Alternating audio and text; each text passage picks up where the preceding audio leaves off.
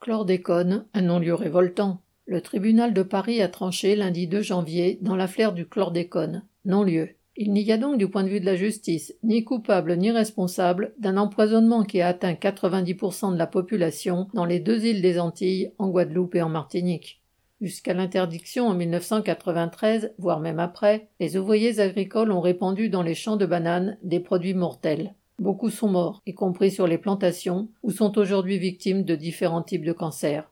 Le chlordécone a été interdit aux USA en 1977, puis en France en 1990. Il a continué à être utilisé aux Antilles sur dérogation jusqu'en 1993. La pollution atteint les terres et contamine toutes les productions de tubercules souvent consommées par la population. Ignames, patates douces. Elle contamine les animaux qui consomment les produits contaminés, jusqu'aux œufs. Les rivières et les mers sont polluées, affectant tout ce qui y vit, poissons, crustacés. C'est dire l'ampleur du désastre.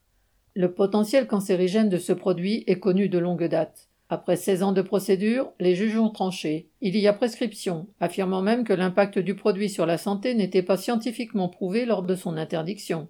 La réaction de la population antillaise est unanime. C'est un scandale. Les plus touchés sont les ouvriers agricoles. Certains ont semé ce produit à main nue sans aucune protection pendant des années. Il y avait bien des malaises, des évanouissements, des décès brutaux et prématurés, mais ils ne savaient pas ce qu'on leur avait fait faire. Les riches possédants, les béquets, eux, savaient. Les ministres et les hauts fonctionnaires savaient aussi, puisque c'était interdit dans d'autres pays et en France même.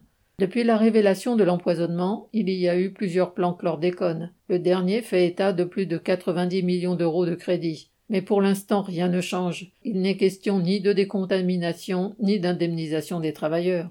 Les avocats chargés du dossier feront appel, ont-ils dit avec raison. Ils se pourvoiront en cassation, puis devant la Cour européenne de justice si nécessaire. Il s'agit d'obtenir la condamnation de cette pollution criminelle et de ses auteurs, ainsi que la reconnaissance comme maladie professionnelle des cancers, pas seulement celui de la prostate, mais aussi des cancers du sang ou autres, du sein pour les femmes. Il faudra une grande démonstration de force de la part de la population, à la hauteur de l'injustice de classe et du mépris colonial dont elle est victime. Marie-Céline Deshauteurs.